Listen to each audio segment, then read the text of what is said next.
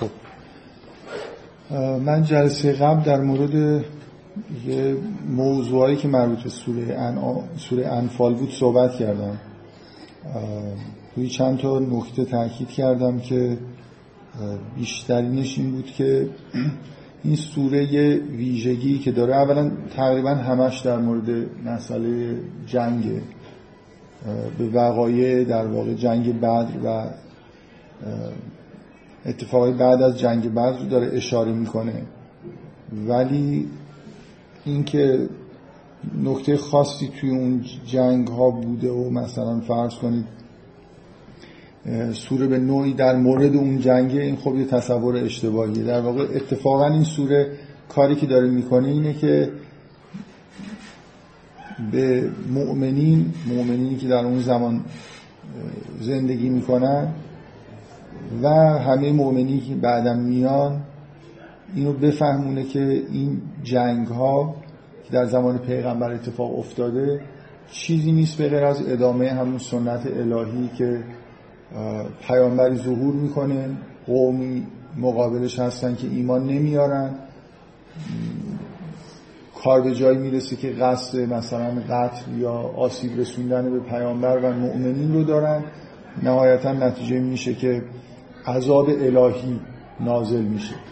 این بار در زمان پیامبر این واقع اینجوری در واقع داره اتفاق میفته که به جای اینکه سایقه از آسمان بیاد یا سنگ از آسمان بباره در جنگ ها هست که اینا شکست می‌خورن کشته میشن و نهایتا می‌بینید که تعداد زیادی از افرادی که به طور معمول اگه سایقه میومد و سنگ از آسمان میبارید کشته می‌شدن این دفعه زنده میمونن. بنابراین من مخصوصا می‌خوام روی این تاکید بکنم که کسایی که جنگای زمان پیغمبر و خشونتبار ممکنه ببینن به این توجه بکنن که انگار این دفعه خیلی برخورد ملایمی با کفار داره می‌کنه خداوند. یه لحظه از دیدگاه ایمانی نگاه بکنید. سرنوشت معمولی کفار این بود که همشون قومشون نابود می‌شد در حالی که این دفعه می‌بینید که اینجوری نیست. به تعداد خیلی کمی از افرادی که مقابل پیغمبر وایستادن در جنگ ها کشته شدن و بقیهشون هم حالا به طور ظاهری حداقل ایمان آوردن و محفوظ موندن. در حال یه نکته اساسی توی سوره انفال اینه که این دیدگاه رو پیدا بکنیم که جنگ ها رو تو غالب همون سنت الهی که همیشه در واقع در طول تاریخ بوده ببینیم. و این چیزی که تو سوره انفال روش کاملا تاکید میشه. رو خود مسئله حالا اسم سوره انفاله و روی خود مسئله انفال و غنائم جنگی توی این سوره تاکید هست که حالا من تو این جلسه دیگه چون متن سوره رو بررسی می‌کنیم به این مسئله بیشتر اشاره می‌کنم.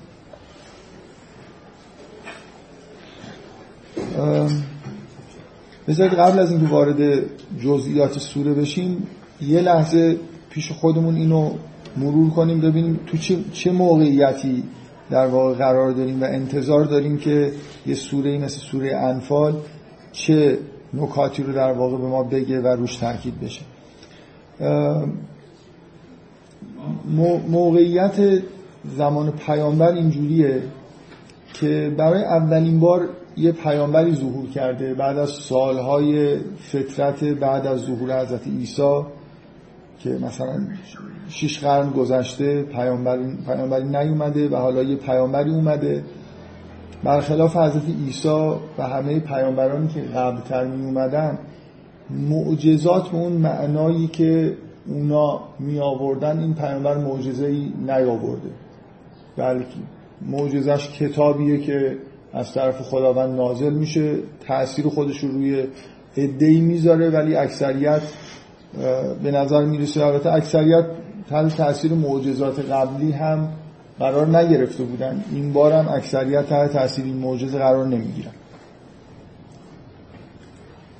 در پیامبری ظهور کرده در مقابل یه قومی همه این نوع جنس به اصطلاح روابط طوریه که انگار قبلا هم تکرار می‌شد. منتها من جلسه قبل گفتم انتظار در طول تاریخ انگار اینجوری بود وقتی پیغمبری می اومد قوم نفیش می‌کردن دعوتشون نمیپذیرفتن و نهایتا کار به اینجا می‌رسید که مثلا قصد قتل پیغمبر رو می‌کردن. از آسمان سنگی میبارید سایقه میومد زلزله می‌شد و اون قوم از بین می‌رفتن.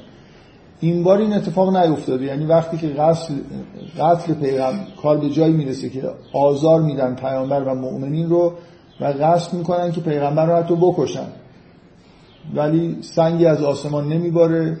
زلزله ای نمیشه بلکه پیامبر از این شهری که این قوم رو دعوت می‌کرد مهاجرت می‌کنه میره به شهر دیگه.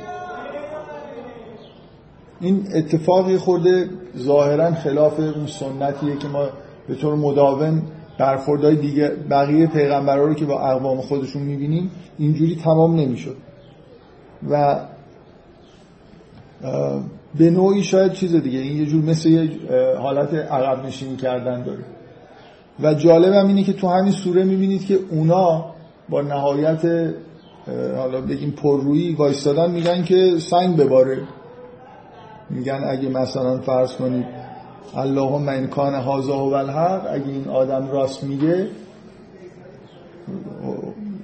اگه این انکان هازا هو الحق من اندک اگه این چیزایی که این میگه حق و از طرف توه. فامتر علینا حجارت من السماء و اتنا به عذاب علیم. حالا یه سنگی ببار یا عذاب علیمی برای ما مقرر بود.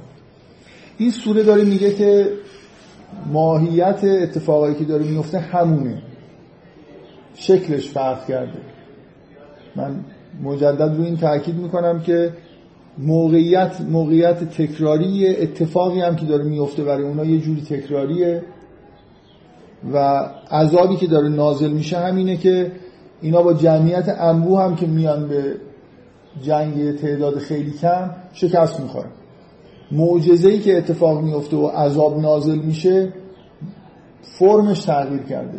ولی بالاخره مسئله اینه که اونا شکست می‌خورن کشته میشن و نهایتا مجبور میشن عقب نشینی بکنن و ظرف مدت بسیار کوتاه کلا نابود میشن. نه اینکه همه آدم ها نابود بشن. ولی اون عقیده از بین میره مسجد الحرامی که در اشغالشون هست توسط مؤمنین فتح میشه و الی آخر. یعنی کل این ماجرا این شکلی داره اتفاق میفته و این سوره داره میگه که این همون سنت الهیه که همیشه اتفاق میفته در واقع من شما یه مقطعی از اتفاقای جدید می‌بینید. بعد از حضرت موسی شما تمام تاریخ انبیا که توی قرآن نقل میشه یه جوری از زمان از, از ابتدا تا حضرت ابراهیم بعد از حضرت ابراهیم تا زمان موسی و از زمان موسی تا حضرت عیسی و بعد از حضرت عیسی اینا یه مقاطعی که انگار یه تحولاتی اتفاق افتاده. شما مثلا قبل از پیدایش قوم بنی اسرائیل و رسالت حضرت موسی اصولا سنت الهی نحوه اجراش همون بود که بارها و بارها توی سوره های قرآن می‌بینید که یه پیامبری میاد یه قومی رو دعوت می‌کنه و قوم نابود میشه در اثر نپذیرفتن این دعوت. مثلا قوم لوط قوم صالح و الاخر ولی از زمان بنی اسرائیل دیگه همیشه این اتفاق نمیفته مثلا فرض کنید در مورد فرعون. در مورد فرعون اتفاقی که افتاد این نبود که قوم فرعون از آسمان مثلا چیزی بیاد و نابود بشه. یا مثلا فرض کنید بعد از حضرت موسی در واقع زمان حضرت موسی واقعی که اتفاق میفته اینه که جامعه دینی تشکیل میشه. رسالت حضرت موسی اینه که میره بنی اسرائیل رو از فرعون. در واقع جدا می‌کنه یه جامعه دینی تشکیل میشه شریعتی نازل میشه عهدی بسته میشه و بعد می‌بینید که این این واقعه که جنگ های پیش میاد و این جامعه در واقع مقابل جامعه دیگه وای میسته که امدادهای الهی ظاهر میشه و عذاب قومی که مقابل این جامعه ایستادن به صورت کشته شدن توی جنگه از, زمان از موسی بعد اینو داریم. اینجوری نیست که حالا یه بدعتی در زمان پیغمبری که همچین اتفاقایی داره میفته. ولی خیلی وقتا مثلا توراتی که می‌خونید نقلی که در تورات هست خیلی وقتا اینجوری بوده که توی جنگ اتفاقای خیلی بارزی میافتاده. یعنی یه انگار مخلوطی از اون چیزی که قبلا بود و اون چیزی که بعدا در زمان پیغمبر به طور خالص می‌بینیم. مثلا جنگ بین قوم بنی اسرائیل و ساکنین فلسطینه که کافر هستن و وسط جنگ مثلا معجزه اتفاق میفته مثلا فرض کنید سائقه میاد و اونا در اثر یه واقعه این شکلی کشته میشن. یا مثلا در اثر یه واقعه این فرمی که اتفاق افتاده جبهه دشمن یه جوری تضعیف میشه و باعث پیروزی مؤمنی میشه.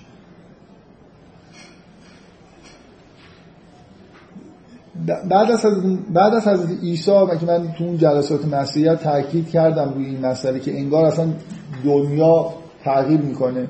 یعنی یه جور فضای معنوی در دنیا به وجود میاد که سابقه نداشته. برای همین هم هست که شرک بعد از قرنها می‌بینید که مزمحل داره میشه. یعنی تمام مناطق زیادی از دنیا عقیده توحیدی در واقع به وجود میاد.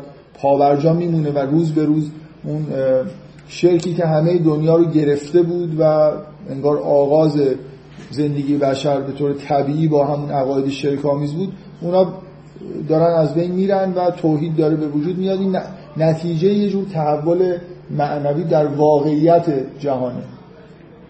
من توی جلساتی رو این تاکید کردم که تاریخ بشر یه تاریخ همینجور به اصطلاح یکسانی نیست. واقعا میشه تاریخ بشر رو مثل یه کودکی که به دنیا اومده بزرگ شده دوره کودکی و بلوغ خودش رو طی کرده و مثلا فرض کنید به دوران بعد از بلوغ خودش وارد شده اینجوری باید نگاه کرد. دوران بعد از حضرت عیسی و مخصوصا بعد از پیامبر ما دوران بلوغ بشره مثل اینی که شما در یه موقعی بشر از نظر ذهنی از نظر واقعا به معنای واقعی کلمه ظرفیت یه سری چیزا رو نداره مثل بچه است مثل همون دورانی که اسطوره ها رو می‌سازه. خیلی ذهنیت و کودکانه ای داره. اکثریت قاطع مردمی که توی زمین زندگی می‌کنن درک انتظایی ندارن. خیلی همچین درک در واقع ذهنیت به کودکانه ای دارن. نتیجهش اینه که شما وقتی که می‌خواید مثلا فرض کنید با کودک سر کارتون افتاده که اصلا حرف حالیش نیست خیلی نمیشه راحت باش صحبت کرد معمولا خب ابزار اینه که خلاصه یه چیزی آدم بهش میگه گوش نمی‌کنه یه مقدار گوششو میپیچونید تنبیه کردن ممکنه ناچار باشید. ولی وقتی یه نفر می‌فهمه به حد بلوغ رسیده شما اتمام حجت می‌کنید. حرفو می‌زنید می‌خواد گوش بده می‌خواد گوش نده مثلا. اینجوری نیست که بخواید مثلا فرض کنید حالا باش کلنجار برید یه جور تنبیه های مثل دوران کودکی رو در موردش اعمال بکنید.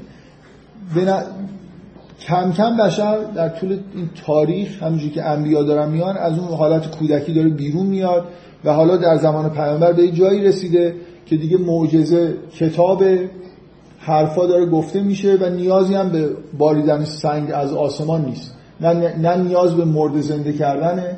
نه نیاز به اینه که معجزات اون شکلی که قدیم ظاهر می‌شد ظاهر بشن و نه نیازی است که عذابی به اون شکل نازل بشه. هم معجزه و هم نوع عذابی که بعدا نازل میشه یه جوری انگار نرمتر شد. و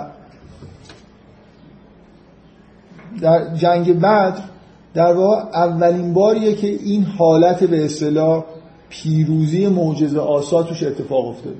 معجزه بودن این پیروزی هایی که توی جنگ ها به دست اومده و فتح مثلا نکه ظرف کمتر از هشت سال این خودش به یه معنایی یه معجزه بارزه و کمی از معجزاتی که در زمان پیامبران دیگه میومد یا کمی از اون سنگی که از آسمان میومد نداره. فقط در واقع یه جوری انگار توی فضای خود معنوی تر داره اتفاق میفته حالا من روی این سوره انفال روی این چیزا داره تاکید می‌کنه. من دارم باز مقدمه میگم که وارد این میشه. خب. این سوره به شرح در واقع جنگ بعد رو اتفاقای بعدش اختصاص پیدا کرده.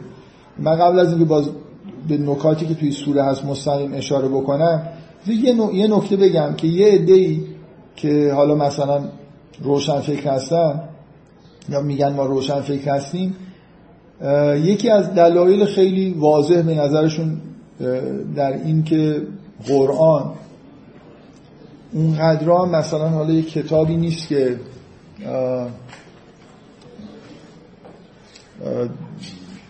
بی ارتباط به مثلا پیامبر و زندگی از این حرفا شنیدید دیگه که مثلا وحی به.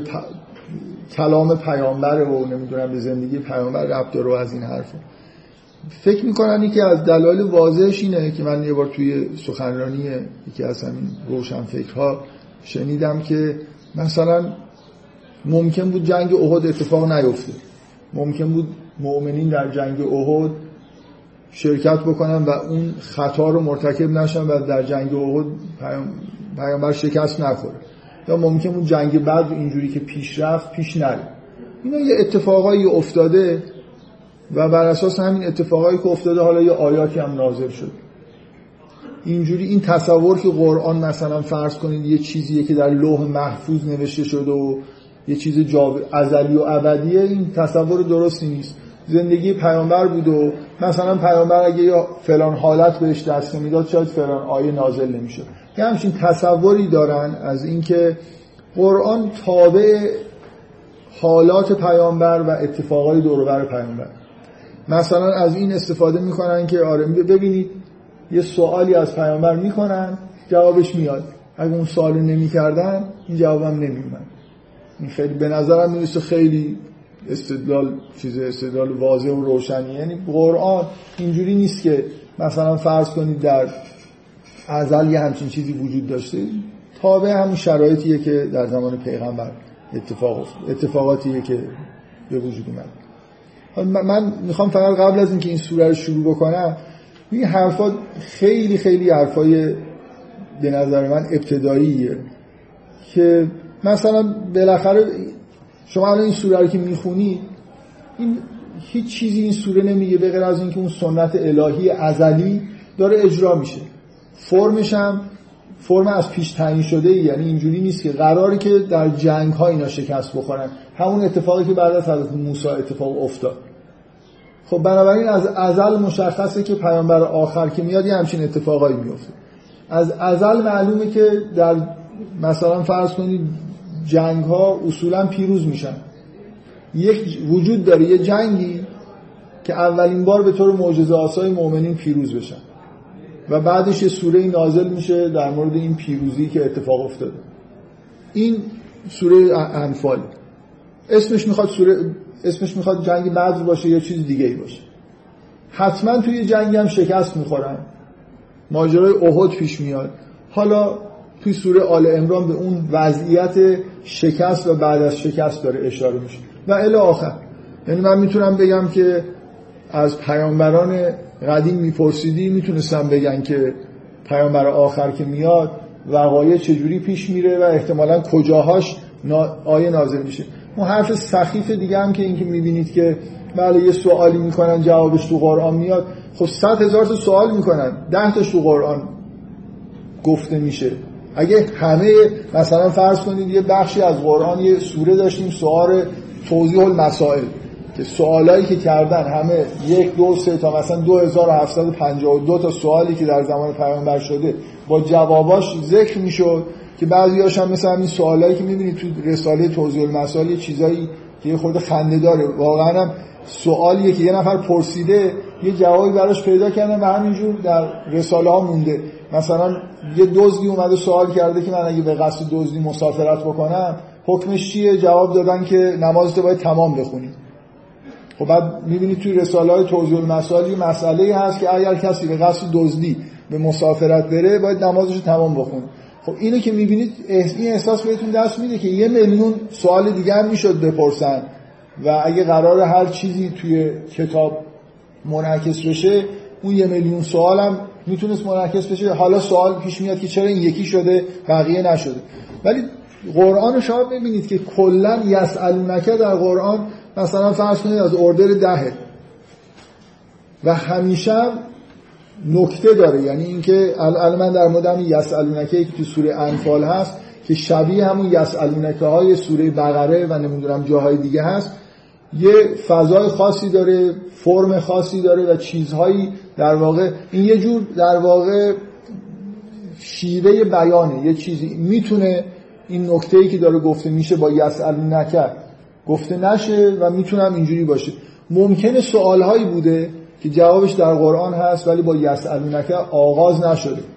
شعن اون سوال اینطوری نبوده که اولش بیاد یسال نکرد اگه دقت بکنید من اگه سوره بقره رو گوش کرده باشی من حرفی که زدم کلا تو سوره بقره این خیلی وضعیت چیز خاصی داره دیگه که اصلا اون ماجرای سوالهای بنی اسرائیل در مورد اون گاو که اصلا اسم اون سوره هم از اونجا اومده دیدگاه خاصی توی سوره بقره در این مورد مطرح میشه و فضایی که تو سوره بقره می‌بینید اینه که این سوالا همشون یه جور سوالای انحرافی هن. هر جایی که شما تو قرآن یسالونک می‌بینید اشاره به یه سوالهاییه که سوالای برآمده از بی ایمانی برآمده از نفسانیت و جوابا معمولا جواباییه که جوابای خوشایندی نیست. مثلا فرض کنید یسالونکه هایی که در مورد اینی که کی قیامت برپا میشه. معمولا جوابا جوابایی که یه جور حالت طعن آمیز گاهی دارن. من روی این توی اون سوره بقره که داشتم می‌گفتم تاکید کردم که این آیه که میگه یسالونه که مازا ینفقون این که می‌پرسن که چی انفاق بکنیم جواب میاد قول الاف بگو اف نه اینکه اف انفاق بکنیم. اصلا این سوال جرمه که چی انفاق بکنیم جواب اینه که ازتون گذشتیم برای این سوال چرندی که پرسیدید در واقع این سوال چیه؟ نمی‌خواد طرف انفاق بکنه. ها گفتن که انفاق بکنی برو انفاق کن دیگه. حالا میان می‌پرسن که مثل این این در واقع تو همون راستای سوالای در مورد گاو بنی اسرائیل. چی انفاق بکنه که جوابش میاد میگه که میگه هر چی از خیر انفاق بکنید خوبه. بکنید دیگه انفاق بکنید دیگه هر چی دارید چیزای خوب انفاق بکنید چیزای بد انفاق نکنید. واضحه که این سوال یه جوری از مرض در واقع داره میاد. یه جوری بیم... انگاری بیماری قلبیه که این سوال رو به وجود آورده. عدم تمایل به انجام یک کار. پرسش هایی که هی نمی‌دونم قیامت کیه می‌بینید که میگه که می‌پرسن قیامت کیه میگن میگه بل یرید الانسان لیفجر امامه. یسأل ایان یوم القیامه میگه اینا می‌خوان جلوشون باز بشه هر کاری دلشون می‌خواد بکنن که اینقدر این کنجکاون ببینن قیامت کی میاد بنابراین این سوال جوابایی که تو قرآن هست اینکه به صورت سوال جواب ذکر بشه یا نشه اینا همه در واقع تابع اینه که اون سوال از کجا اومده.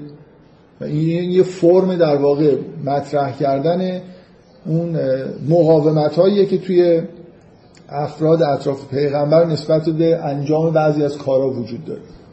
و برداشت کردن این که نمی‌دونم یه سوالی می‌شد و همینجوری جوابش میومد و اینا واقعا فاجعه است. من نمی‌دونم. معمولا چنانم این حرفا با حالت روشن فکرانه و عاقلا در صفیح گفته میشه که طرف واقعا فکر می‌کنه بعد از فلان قرن مثلا گذشته چیزی کشف کرد که اینا نشانه مثلا اینه که قرآن همچین چیز ماهیت مثلا ازلی و ابدی هم نداره. خب بگذاریم. من یه نکته دیگه هم بگم. ببخشید این نکات داره تعدادش زیاد میشه ولی امیدوارم مشکلی پیش نیاد فکر می‌کنم. احساسم اینه امروز خیلی وقت دارم. یعنی یه جلسه کلیات رو گفتم و سورم که ده صفحه بیشتر نیست. من قبلا به این نکته اشاره کردم که معجزاتی که برای هر قومی. ارائه می‌شد یه جور با وضعیت اون قوم مناسبت داشت. یعنی چیزهایی بود که برای اون قوم حالت قانع کننده ای داشت مثلا فرض کنید من روی این یادم به عنوان مثال تاکید کردم. اینکه یکی از معجزات حضرت موسی اینه که اساشو میندازه تبدیل به مار میشه این از اولی که لحظه ای که به حضرت موسی وحی شد اولین اتفاقی که افتاد به عنوان معجزه این بود. قرار شد که بره سراغ فرعون و این قدرت رو داره که اثار تبدیل به مار بکنه.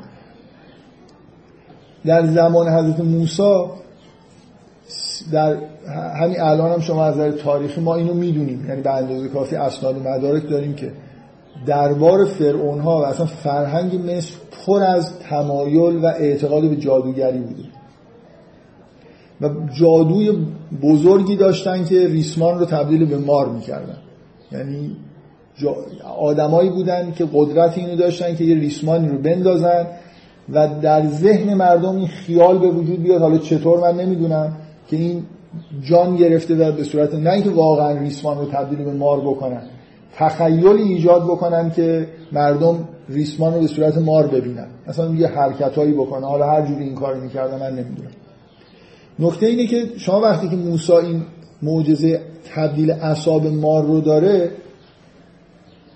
و بعد اون لحظه پیش میاد که جادوگرا میان ریسمانشون رو میندازن تبدیل به مار میشه. ببینید وقتی یه پیامبری داره میره سراغ یه قومی که سحر زیاد دیدن از اینجور تأثیرات این شکلی زیاد دیدن. برای اینکه این فرق بین معجزه رو با سحر بفهمن بهترین داور همون جادوگرا هستن. بنابراین مثل اینکه اصلا این اثار رو دست موسی دادن به عنوان فرعون فریب خورد فریب مکر الهی رو خورد که فکر کرد که این اصاب میندازه مار میشه این جادوگره برم جادوگرا رو خبر بکنم. نتیجه این افتضاح نتیجه این اشتباه اون افتضاحی شد که به بار اومد. همه مردم رو یه روزی جمع کردن. و جادوگرا در مقابل حضرت موسی به خاک افتادن و ایمان آوردن. برای مردم هیچ چیزی قاطعانه تر بیینه تر از این نیست که ببینن که جادوگرا پذیرفتن که این جادو نیست. این یه چیزی دیگه است. برای اینکه مار حضرت موسی ریسمانای اونا رو خورد. دیگه اونا ریسماناش میگه خود تکون می‌خورد. از این کارا نمی‌کردن. وقتی جادوگرا قبول بکنن مردم هم میپذیرن دیگه. یعنی بالاخره معجزات با طبیعت مردمی که معجزه بهشون ارائه می‌شد یه جور سنخیت داشت. شما تعجب شاید بکنید از اینکه حضرت ملکه سبا سبا اینجوری ایمان میاره به سلیمان که یه قصر مجللی رو می‌بینه که مثلا فرض کنید زیر یه قسمتی از قصر شیشه هایی هست که به نظرش میاد آبه. یعنی مثلا فرض کنید اگه ذهنیت یه, مردمی رو در نظر بگیرید که اوج مثلا کمالشون در ساختن مثلا چیزهای باشکوه و ایناست وقتی یه چیزی اینجوری می‌بینن می‌فهمن که این کار آدمیزاد نیست. این یه چیزی غیر از تکنولوژیه. فکر کنید اینا تکنولوژی مثلا فرض کنید ساختمان سازی و آرشیتکتی و اینا دارن یه دفعه. حالا پیامبر دورانشون ساختمونی براشون ساخته که اونا می‌فهمن که این کار آدم نیست. برای عربی که اهل شعر و جنگ بود این معجزه قرآن و این شکست های مفتزهانه که توی جنگ ها میخوردن همه نیروی خودشون رو جمع می‌کردن که با ده نفر بجنگن می‌دونن همین ده نفر میان مثلا فرض کنید بدون اتفاقا اینکه بدون هیچ عامل خارجی و ابر و باد و اینا میاد و اینکه شکست خوردن بالاخره توی جنگ ها بعد از هشت سال این اون حالت اینکه تس... قانع بشن که انگار اینجا یه واقعیت غیر انسانی وجود داره یه پشتیبانی چجوری ممکنه؟ این آدما هیچ چیزو به اندازه جنگ خوب نمیشناختن. ممکنه من و شما به نظرمون خیلی نرسه که این جنگای زمان پیغمبر چرا اینقدر اثر گذاشت روی کفار؟ برای اینکه اینا آدمای اهل جنگ بودن و خیلی خوب میفهمیدن که الان یعنی مثلا نگاه می... یه ناظر عرب می‌تونست نگاه کنه بگه خب این جنگ بعد قطعا اونا می‌برن. ولی بدون اینکه هیچ اتفاق خاصی بیفته و ابر و بادی هم در کار باشه و مثلا طوفانی بیاد این جمعیت کمی که مسلح نیستن اسب ندارن اصلا به نظر نمیاد که از نظر آموزش نظامی هم خیلی وضعیت خوبی دارن پیروز میشن. و همینطور این روند ادامه پیدا می‌کنه. یعنی به طور مداوم این شک... جاهایی که باید حتما پیروز بشن شکست های مفتزهانه می‌خورن. و نهایتا هم می‌بینید که مکه هم ظرف مدت خیلی کوتاهی فتح میشه. و این یه حسی از این که انگار معجزه‌ای داره اتفاق میفته به اعراب فکر می‌کنم داد. و فقط اینجوری نیست که فکر کنید که آخرش تظاهر کردن و ایمان آوردن. بالاخره یه جوری هم قرآن روشون تاثیر گذاشت به عنوان یه چیزی که فوق اشعاری بود که اینا بهش خیلی دلبستگی داشتن. اعراب زمان پیامبر زبان آور بودن و جنگ آور. فکر کنم این دوتا ویژگیشون بود. یعنی کلا در حال جنگ بودن.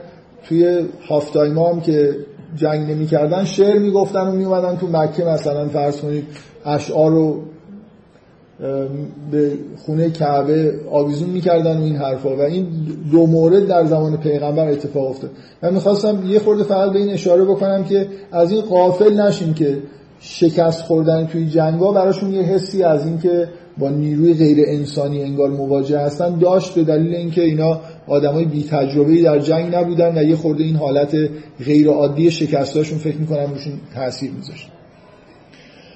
خب حالا ما توی همچین موقعیتی قبل از اینکه باز جزئیاتو بگم اولین جنگ زمان پیامبر اتفاق افتاده و دقیقا جایی که باید میباختن یه پیروزی خیلی بزرگ به دست آوردن. با کمترین تعداد کشته تونستن یه لشکر خیلی مجهزی رو نابود بکنن.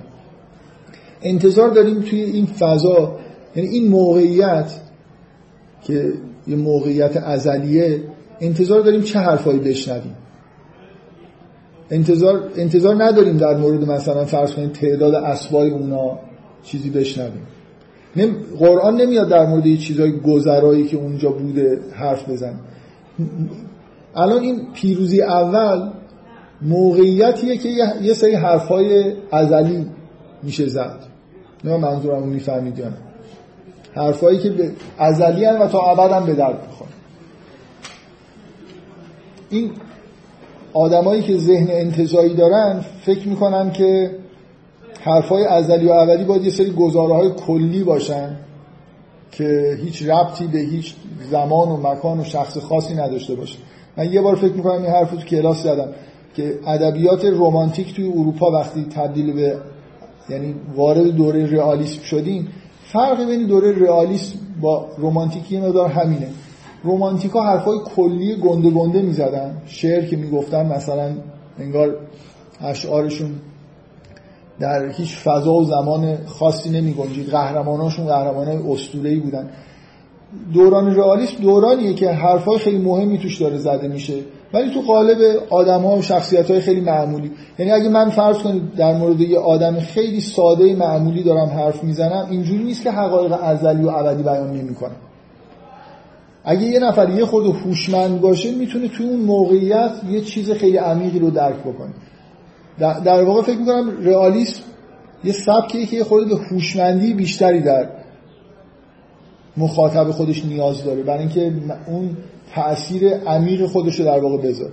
یه آدم مخاطب کمهوش داستان یه نفر یه داستانی رو می‌خونه و نهایتا اگه ازش بپرسی که خب این داستان چی بود میگه آره داستان یه آدمی بود که اسمش این بود و یه همچین اتفاقایی براش افتاد. این نشون میده که خب هیچ نفهمید دیگه. این همون داستان رو فقط می‌تونه براتون تعریف بکنه. ولی یه آدم مخاطب باهوشتر میگه یه داستانی بود که یه همچین محتوای خیلی عمیقی داشت که انسان وقتی توی همچین موقعیت هایی قرار می‌گیره مثلا اینجوری عمل می‌کنه. این تو غالب یه داستان کاملا به زمینی شده داره بیان میشه و حالا یه نفر باید اون انتظار رو خودش انجام بده. نه اینکه یه نفر دیگه انتظار رو انجام داده باشه و اون گزارهای کلی رو بیاد تو ذهن یه نفر در واقع بنشونه. اون روشن فکرهایی هم که فکر می‌کنن خیلی عالم هستن من فکر می‌کنم تو همون دوران عقب افتاده رومانتیسیسم. یعنی نوع برخوردشون با اینکه اگه در مورد جنگ بدر داره آیاتی نازل میشه پس این چیز همچین ازلی و ابدی نیست. دقیقا فکر می‌کنم ادبیات هم که دارن می‌خونن مثلا ویکتور هوگو رو ترجیح میدن به یه آدمی که خود مدرن تر می‌نویسه. یه نفر بیاد مثل تولستوی وسط داستان بگه که خب خواننده عزیز اینجا ما نتیجه می‌گیریم. که بشر نمی‌دونم تا اینو نگن به نظرش نمی‌رسه که چیز ازلی و ابدی گفته شد. قرآن خیلی خیلی روی هوشمندی مخاطب حساب کرده. هوشمندی البته بیشتر از هوشمندی تزکیه نفس چون اون هوشمندی که فهم قرآن لازم داره از یه جنس هوشمندی آیکیو به معنای متعارف ما نیست. ولی خب آیکیو هم می‌تونه کمک بکنه به فهمش. بگذاریم. توی این وضعیتی که اولین پیروزی اولین معجزه اتفاق افتاده. به جای یه بار سنگ از آسمان باریدن این دفعه قراره در ظرف هشت سال یه لطمات اینجوری به اون کفار مکه خورده بشه و نهایتا شکست بخورن و توی این دوران یه عدهشون مثل ابو لهب و ابو جهل و اینا نابود میشن واقعا کشته میشن. یه عده باقی میمونن و حالا ایمان میارن. ممکنه اولش واقعا ایمان آورده باشن یا از اولش تظاهر باشه. به حال اکثریتشون بعد از این مدتی این شعله ایمانشون خاموش میشه. همونطوری که بعد از مرگ پیامبر شعله ایمان اکثریت مؤمنین هم رو به افول گذاشت بلکه بزرگان مهاجر و انصار هم یه مشکلاتی براشون پیش اومد. خب انتظار داریم توی این موقعیت چه چیزایی بشنویم؟ من می‌خوام سعی کنم بگم که چیزایی که داریم میشنویم تو همین کلیت. اولین نکته همینه که روش تاکید کردم که شاید مهمترین نکته است که این جنگ رو تو غالب همون سنت الهی ببینید. این چیزیه که ممکنه در نظر اول برای خود مؤمنین هم خیلی روشن نباشه. هیچ چیز خاصی نیست. همون اون داستانهایی که تا حالا مؤمنین شنیدن که پیامبران میان و بعدا عذاب الهی ظاهر میشه این هم همونه هیچ فرقی نمی‌کنه. نکته دوم تاکید فراوان روی اینه که همه کارا رو خدا داره می‌کنه. شما خودتون خیلی همچین فکر نکنید که شمایی که در جنگ پیروز شدید همون مقداری که سنگ از آسمون میبارید مؤمنین احساسشون این بود که خداوند این قوم رو عذاب کرد.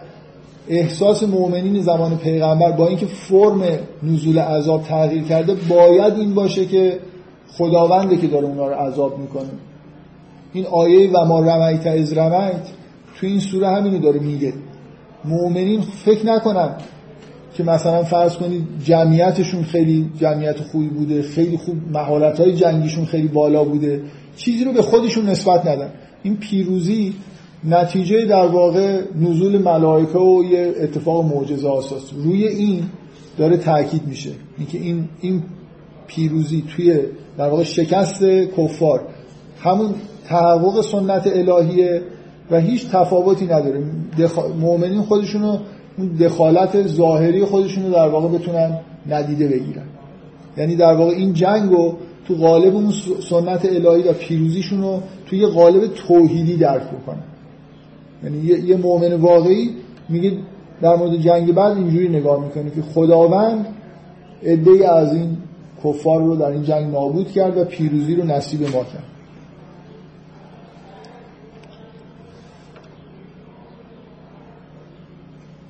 اینکه کسایی که اینطوری نگاه نمی‌کنن احتمالا دوچار غرور شدن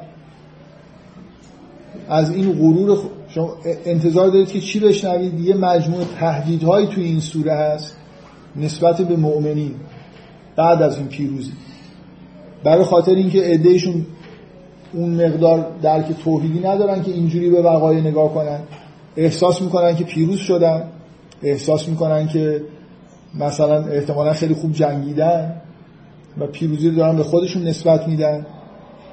دنبال غنایم هستن. یعنی یه،, فضایی بعد از این جنگ وجود داره که حاصل نگاه شرکامیز به این ماجراست برای کسایی که مؤمنین واقعی نیستن. و این سوره این نوع گرایش های غیر توحیدی رو داره بیان می‌کنه و به طور تهدیدآمیزی در واقع با مؤمنین برخورد می‌کنه. یکی از بی سابقه ترین تهدیدا به نظر من نسبت مؤمنین نظر لحن آیات توی همین سوره است. که حالا من در مورد این آیه یه خورده بیشتر از بقیه آیه ها شاید صحبت کنم. آیه 19 میگه این تستفتهو فقط جاءکم الفتح. پیروزی می‌خواستید پیروزی براتون اومد. این دقیقا بعد از همون آیات و ما رمیت از رمیت است. خداوند این کارا رو انجام داد. میگه این تستفتهو فقط جاءکم الفتح. فتح می‌خواستید فتح اومد. و این تنتهو فهو خیر لکم. اگه تمومش کنید براتون بهتر و این تعود و نعود اگه برگردید ما هم برمیگردیم. مثل اینکه مثلا اتفاق یه ای به یه جایی رسیدن که لازمه برگرد. مثل اینکه باید توبه کنم. وگرنه اوضاع خوب نیست. ولن تغنی انکم فئتکم شیئا. این جمعیتتون مثلا کس... کسانتون هیچ چیزی براتون نداره. هیچ فایده براتون نداره. ولو کسرت ولو اینکه خیلی زیادم باشه. و ان الله مع خداوند با مؤمنین.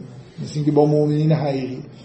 این این آیه و این تن توفه و خیر لکم و این تعود و نعود یه خورده زیادی تنده. اونقدر به نظر من تنده که شاید اکثریت مفسرین این یه دونه آیه رو با اینکه نمی‌خوره به قبل و بعدش گفتن خطاب کفاره نه به مؤمنین. مثل اینکه انتظار ندارن خدا با مؤمنین اینجوری. چون خیلی جاها شما این و این تنتهو فهو و خیر لکم بیشتر می‌خوره به اینکه مثلا به کفار قریش گفته شده باشه تا با مؤمنین.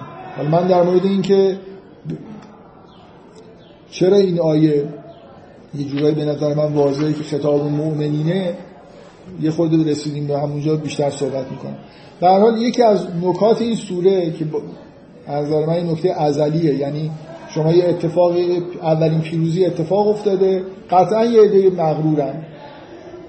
پیروزی رو درک نمی‌کنن که این پیروزی نتیجه مثلا فرض کنید امداد الهی بوده.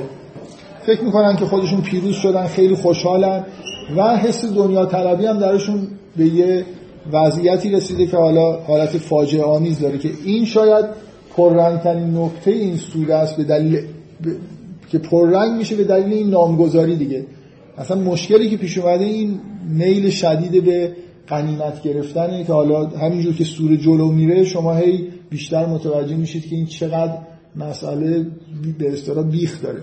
فقط این نیست که حالا یه طلا جواهری به دست اومده باشه و نمی‌دونم بخوان اینا رو بین خودشون تقسیم کنن دعوا شده باشه و میل حرس مثلا به غنیمت بیشتر وجود داشته باشه. حالا یه خورده جلوتر که سوره میره می‌فهمید که این مسئله چی بوده که این سوره اسمش انفال شده.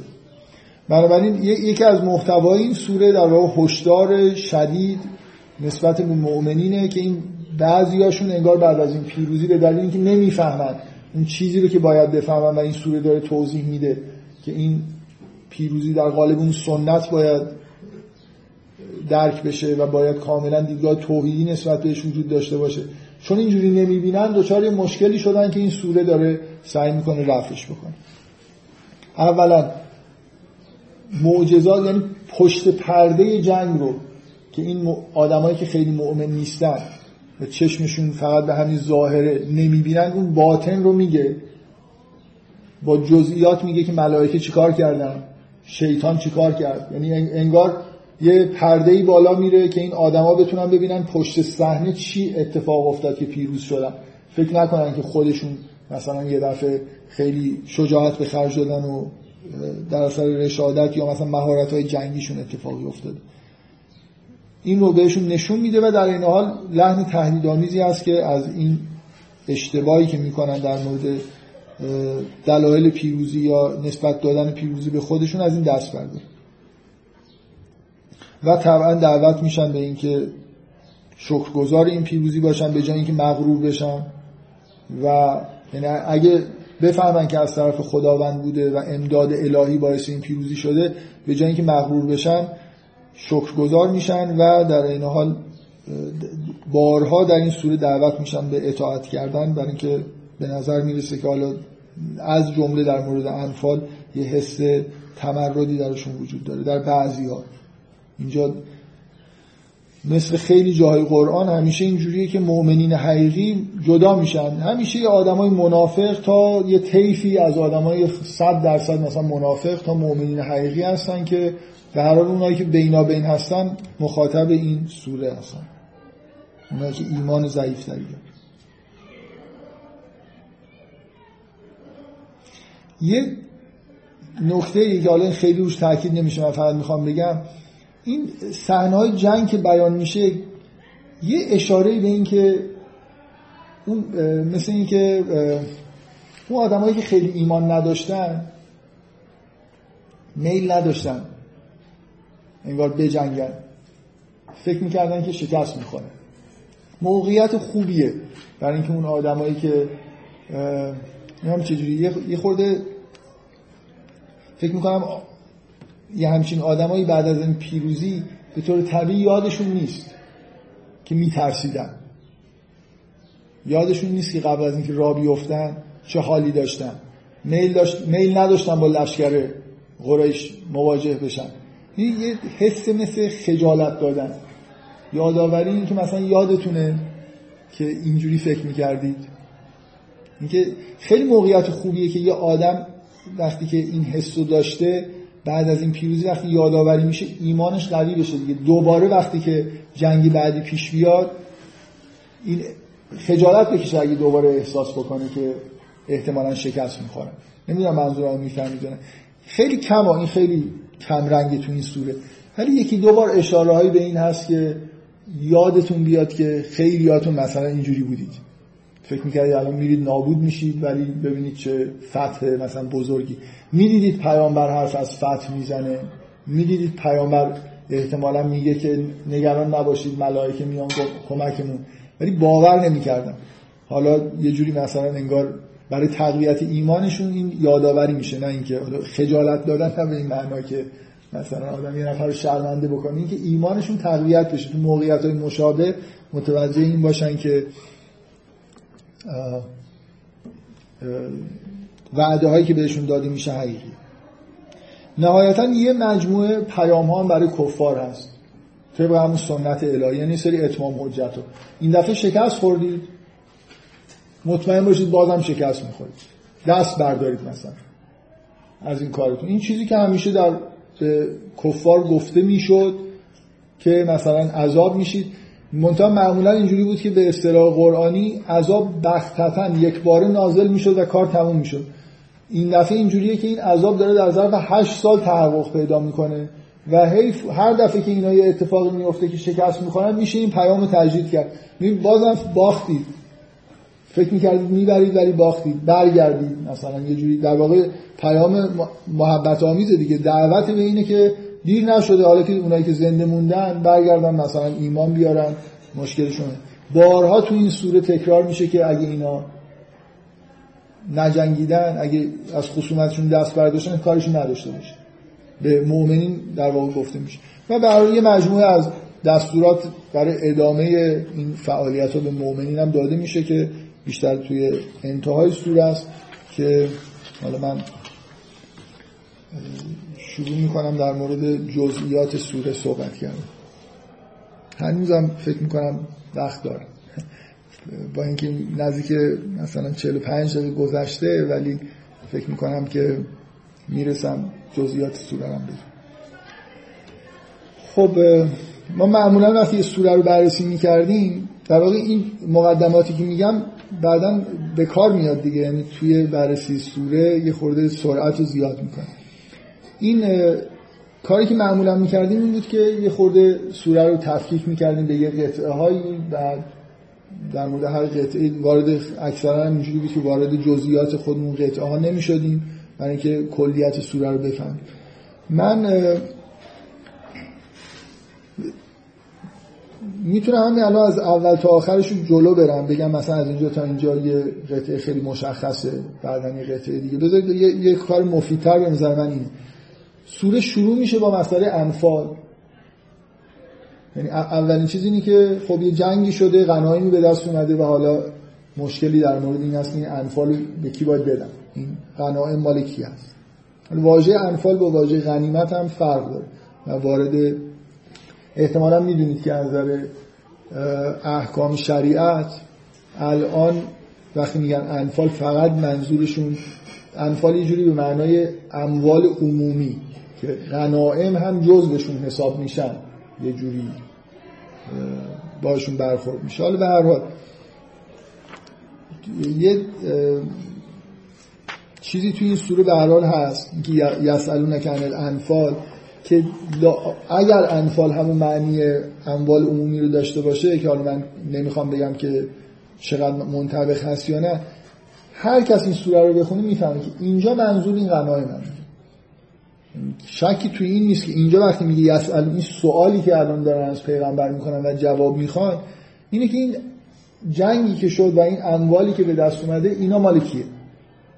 اینا رو چیکار بکنه؟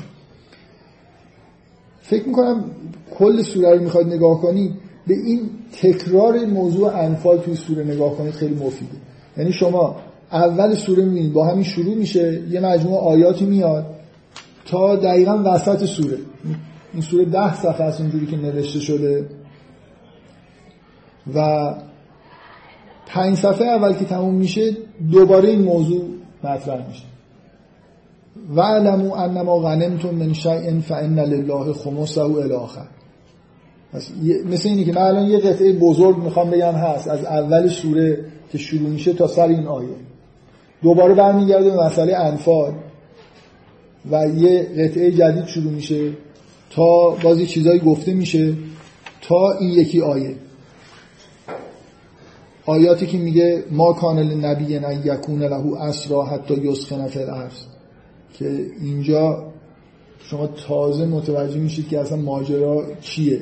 چرا اینقدر مسئله انفال و ماجراهایی که بعد از سوره بعد پیش اومده اهمیت داره؟ یعنی اون ماجرا اینه که بذار من اشاره دیگه هم تو این سوره هست. حالا خوبه که در مورد این صحبت بکنم که این تقسیم بندی هم خود توجیه بشه که چرا اینقدر اهمیت میدم به این مسئله انفال. حالا بغیر از اینکه اسم سوره هست. این ماجرای جنگ بدر اینه از نظر تاریخی که لازم نیست به تاریخ رجوع بکنیم. توی خود, خود همین سوره این چیزی که باید بفهمیم و می‌فهمیم. که اینا قرار شد انگار راه افتادن برن یه کاروانی رو غنیمت بگیرن اموالشو به هر دلیلی. بعد یه دفعه ماجرا تبدیل شد به جنگ. و اینا میل شما فکر کنید یه عده آدم که حالا یه عدهشون مؤمنین حقیقی هن اکثریتشون حالا یه خورده ضعفایی در ایمانشون دارن تا منافقینی که اصلا هیچ شاید ایمانی ندارن تظاهر دارن می‌کنن. منافق در این حد یعنی فقط به زبان یه چیزی دارن میگن. اینا راه افتادن برن غنیمت بگیرن. راه نیفتادن برن بجنگن. و بعد از اینکه مثلا راه افتادن میگه که از یعدکم الله اهد طایفتین انها لکم و تودون ان غیر ذات الشوکت تکون لکم. میگه راه افتادید می‌دونستید با دو تا حالت بود. یکی اینکه با اون لشکر مواجه بشید یکی اینکه با این کاروان. شما اینو می‌خواد دوست داشتید که با این کاروان مواجه بشید. میل داشتن خب یه لغمه خیلی خوبی بود. برن یه چند تا محافظ داره اینا رو بزنن کنار و این اموال بردارن بیان خونهشون. ثروتمند بشن وضعشون خوب بشه در تنگ دستی به سر می بردن موضوع انفال پررنگ بودنش تو سوره بعد تو, تو جنگ بعد و تو این سوره انفال اینه که یه همچین نیتی انگار شروع بیرون رفتنه بعد رفتن کاروانه برای خودش رفته به پیامبر دستور داده که نه. ما خداوند چیزش اینه که با اینو بجنگیم به جای اینکه بریم سراغ کاروان میگه و یرید الله میگه شما اینو می‌خواستید که با اون کاروانه مواجه بشید و یرید الله یحق الحق خدا دنبال این بود که حق رو به کرسی بنشونه. و یحق الحق به کلماتی و یقطع دابر الکافرین سنت الهی. یعنی اون بیرون رفتن شما سنت الهی نیست که مؤمنین پولدار بشن. سنت الهی نیست که مؤمنین نمی‌دونم برن یه کاروانی رو اموالشون رو پس بگیرن. این خیلی چیز سنت الهی اینه که شما تو اولین حرکت رو کردید که اون جریان به وجود بیاد که اینا اصلا ریشهشون قطع بشه کفار. مثل در واقع این حرکت نظامی جانشین اون عذابی که از آسمان قرار نازل بشه. خدا دنبال اونه در حالی که شما دنبال یه چیز دیگه هستید. اینه که مسئله غنیمت توی جنگ جنگ بعد یه وضعیتی غیر از شاید بقیه جنگ زمان پیغمبر پیدا کرده. و برای همین هم که این سوره اونجوری شروع میشه و یه جور انگار اختشاشی حتی بعد از این چیز وجود داره انگار اون میل و نیت اولیه که آدما باش خارج شدن که شوق به اینکه اون کاروان رو بگیرن اموالشو بالاخره باعث شد که چه اتفاقی بیفته. فقط بعد از جنگ مشکل پیدا شد.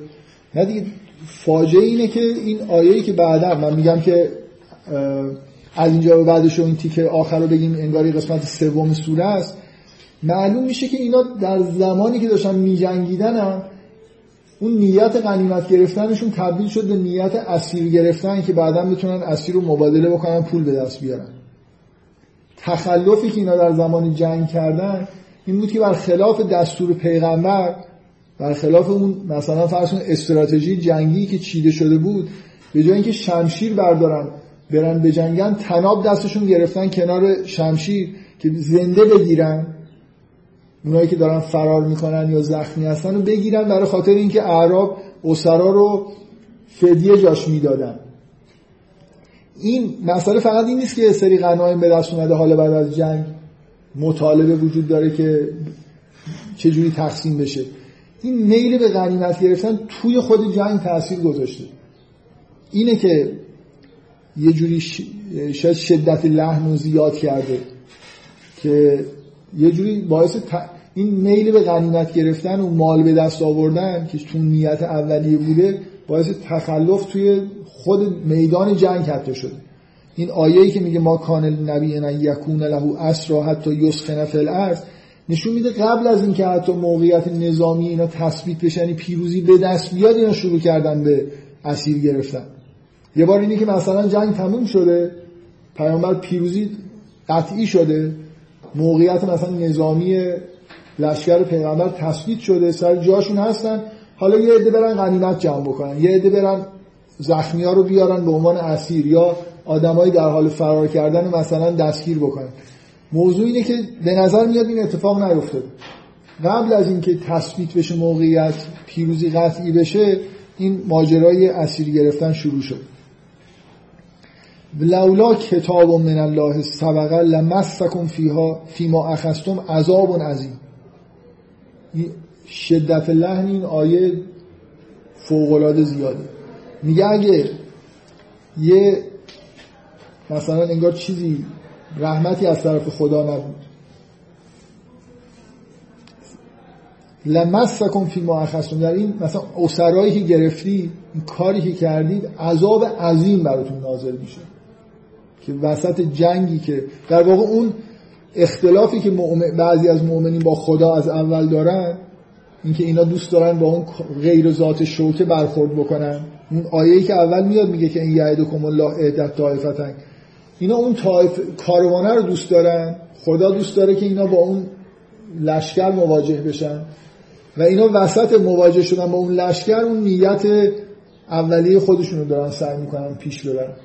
این تخلف بزرگی که انجام شده حالا قنیمت خواهی بعد از جنگ هم هست. ولی به نظر می‌رسه شاید این شدت لحن زیاد در مورد اینه. در مورد این اینا در وسط جنگ دنبال غنیمت بودن. قبل از اینکه حتی پیروز بشن. این دقیقا چیزیه که می‌تونست باعث شکست بشه. و ما الان می‌دونیم که باعث شکست جنگ بعدیشون شد. یعنی دقیقا قبل از اینکه موقعیت نظامیشون تثبیت بشه رفتن دنبال غنیمت و شکست خوردن توی جنگ.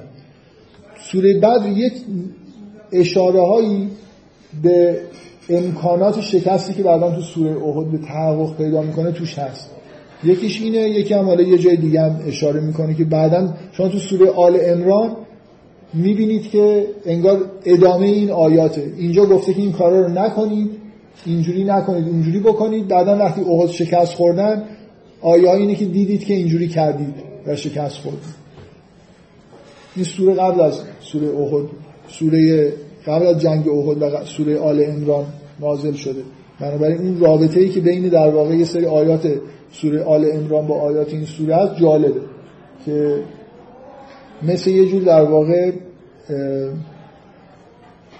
اشاره مجدد به چیزهایی که تو این سوره هشدارهای اینجا داده شده به مؤمنین که نهایتا عمل نکردن بهشون باعث شکستی توی سوره توی جنگ بعدی جنگ بزرگی بعدی جنگ احد شد.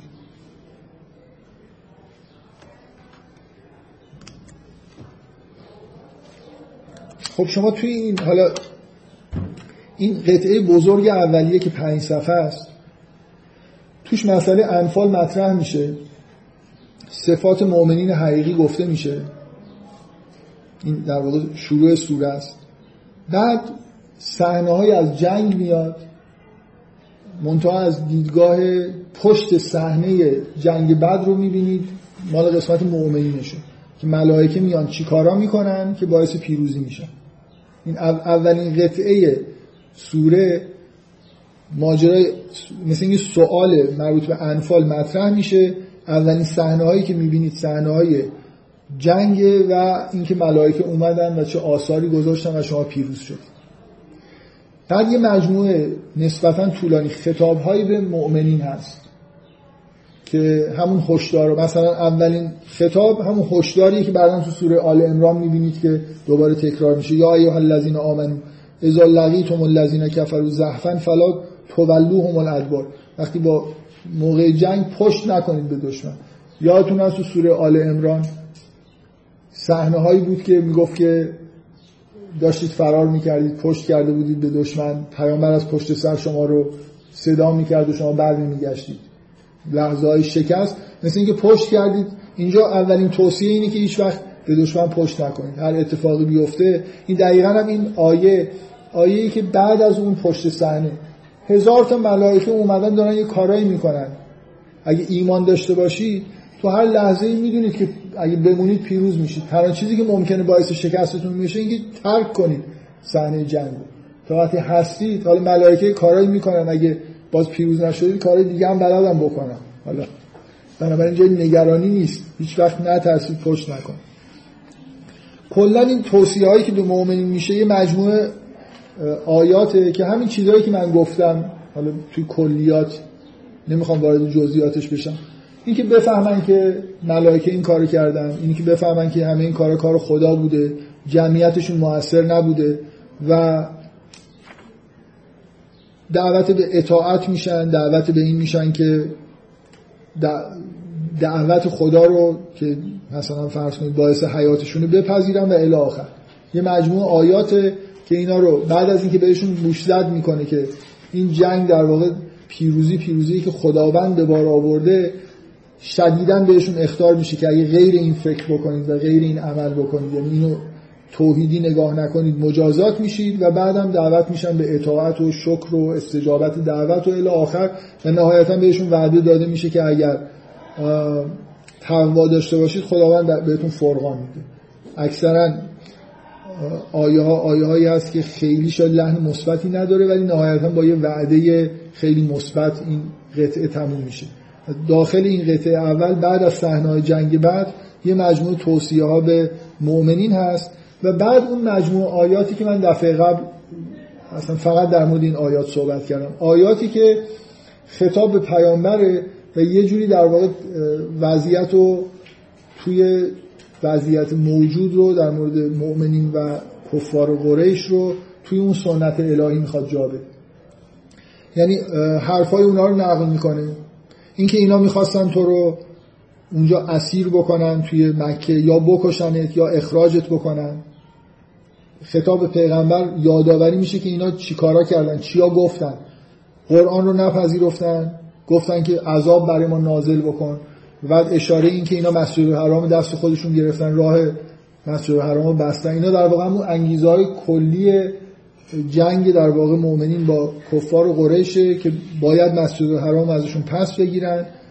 و اینا آدمایی هستن که تو همون سنت های مثل کفار قبلی عمل کردن و بنابراین مستحق عذاب هستن. این آیه‌ای که میگه و ما لهم الله و هم الله و هم یسدون عن المسجد الحرام دقیقا داره میگه که این اینا مثل همون کفاری که همیشه در طول تاریخ بودن مستحق عذابه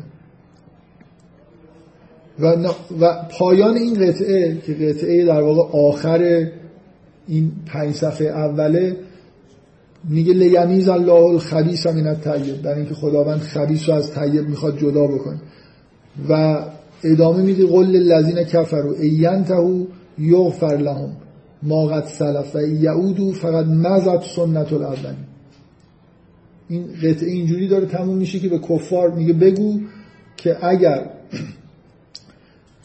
کوتاه بیاید از چیزهایی که تا حالا کردید می‌گذاریم ولی اگر نه سنت الاولین. همون کاری که با بقیه کفار کردیم همون بلا سر شما میاد. حالا فرمش اینه که در جنگ کشته میشید نابود میشید الاخر و پایانش اینه که و قاتلو هم حتی لا تکون فتنه مثل اینکه اون سنت الاولین فرمشو داره به روشنی میگه. اینجوری نیست که قرار نیست از آسمان سنگ بباره. قراره که جنگ, جنگ بشن باشون تا اینکه اینا ریشه کم بشن مگر اینکه هر لحظه که دست بردارن این روند معجزه آسای شکستشون در واقع متوقف میشه. پیروزی مؤمنین این, این یه قطعه فکر می‌کنم از شروعش تا اینجا چیزایی گفته میشه. من فقط به این دلیل نیست که حالا می‌خوام روی مسئله انفال تو این سوره تکیه بکنم. شما اگه این قطعه رو در نظر بگیرید که خودش چند تا تیکه داره یعنی خطاب به توصیف جنگ بعد خطاب های به مؤمنین و خطاب های به پیغمبر. سه تا قطعه خیلی روشن بعد از اون آیات اولیه هست که می‌تونید اینا رو هم دیگه تفکیک بکنید. نیمه دوم سوره که شروع میشه تکلیف انفال. تکلیف غنائم رو روشن می‌کنه. اینجا با واژه غنیمت میاد. و علمو انما غنمتم من شیء فان لله خمسه و للرسول و لذل القربى و فلان ولیتاما و المساکین و ابن السبیل این کنتم آمنتم بالله و ما انزل علی عبدنا یوم الفرقان یوم التقى جمعان و الله علی کل شیء قدیر دوباره مسئله غنائم مطرح میشه و یه بار دیگه صحنه های جنگ تکرار میشه. صحنه های جنگ این دفعه تکرار میشن. مثل اینکه ادامه همون صحنه‌ای هستن که دفعه اول گفته شد و یه دفعه شما این دفعه حالا پشت صحنه اون رو می‌بینید. این طرف ملائکه بودن که می اومدن یه کارایی می‌کردن. که حالا من یه خورده در مورد جزئیاتش هم صحبت می‌کنم. دفعه دوم می‌بینید که شیطان چه رابطه ای با این رو نمایش میده که میگه نباشید مثل اون کسایی که اومدن با غرور. و از زین لهم الشیطان و اعمالهم و قال لا غالب لكم اليوم. این حرفایی که در تو دلشون حرفای شیطانی که تو دلشون بود مغرور بودن برای نما... با حالت نمایش در مقابل مردم این حالتی که به جنگ می اومدن مثل اینکه با خودشون پرچم های نیاکان خودشون می آوردن و رجز می خوندن و این چیزهایی که بین اعراب رسم بود این چیزی که تو دلشون بود این بود که شیطان اعمالشون براشون زینت داده بود و بهشون می‌گفت که لا غالب لکم الیوم هیچ کی امکان نداره امروز شکست بخوره و اینی جار لکم. شیطان یه جوری بهشون انگار این حس رو می‌داد که پناه میده بهشون. حمایتشون می‌کنه. بعد میگه که وقتی که اینا به هم دیگه رسیدن شیطان در رفت. گفت من یه چیزی می‌بینم که شما نمی‌بینید. دفعه دوم دفعه اول صحنه جنگ فقط مؤمنین رو شما می‌بینید و امداد الهی رو می‌بینید در حالی که دفعه دوم صحنه جنگی که داره روایت میشه که بازم مثل دفعه اول نسبتا اینجا شاید مفصل ترم هست. علاوه بر اینکه یه چیزی از این طرف جبهه می‌بینید که نکتهش اینه که اینا جمعیت اونا رو کم دیدن و اونا هم جمعیت اینا رو کم دیدن.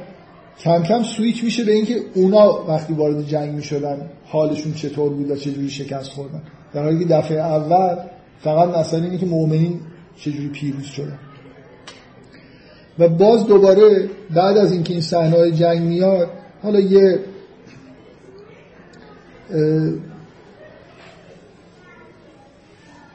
یه اشاره هست به به نظر من اشاره خیلی مهم حالا شاید نتونم خیلی خوب بیان بکنم که چرا.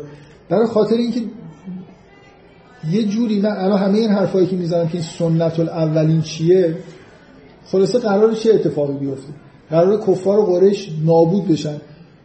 کدوم کدوم داستان قرآن هست که شبیهش داره اتفاق میفته داستان مثلا فرض کنید قوم لوته یعنی به جای اینکه مثلا فرض کنید یه آتش فشانی بشه و همه نابود بشن این دفعه قرار تمام کفار و قریش توی جنگ از دم شمشیر مثلا بگذرن. داستانی که داره تکرار میشه داستان آل فرعون. بزرگان بزرگان قریش نابود خواهند شد. این ادامه این قسمت به اصطلاح این آیات خیلی روشن داره انگار این دفعه میگه اون سنت الاولینی که سنت الهی کدوم یکیش یعنی شبیه کدوم اتفاق داره میفته شبیه اتفاق زمان موسی. زمان موسی قوم فرعون نابود نشدن. برای خاطر اینکه ببینید زمان موسی زمانی که جامعه دینی تشکیل شد. در پیامبرانی که اصلا اینجا مثلا زمان حضرت نوح یا نمی‌دونم حضرت لوط تعداد مؤمنین در حدی نبود که یه جامعه تشکیل بدن. یه جوری در حد چند نفر افراد انگشت شمار بودن.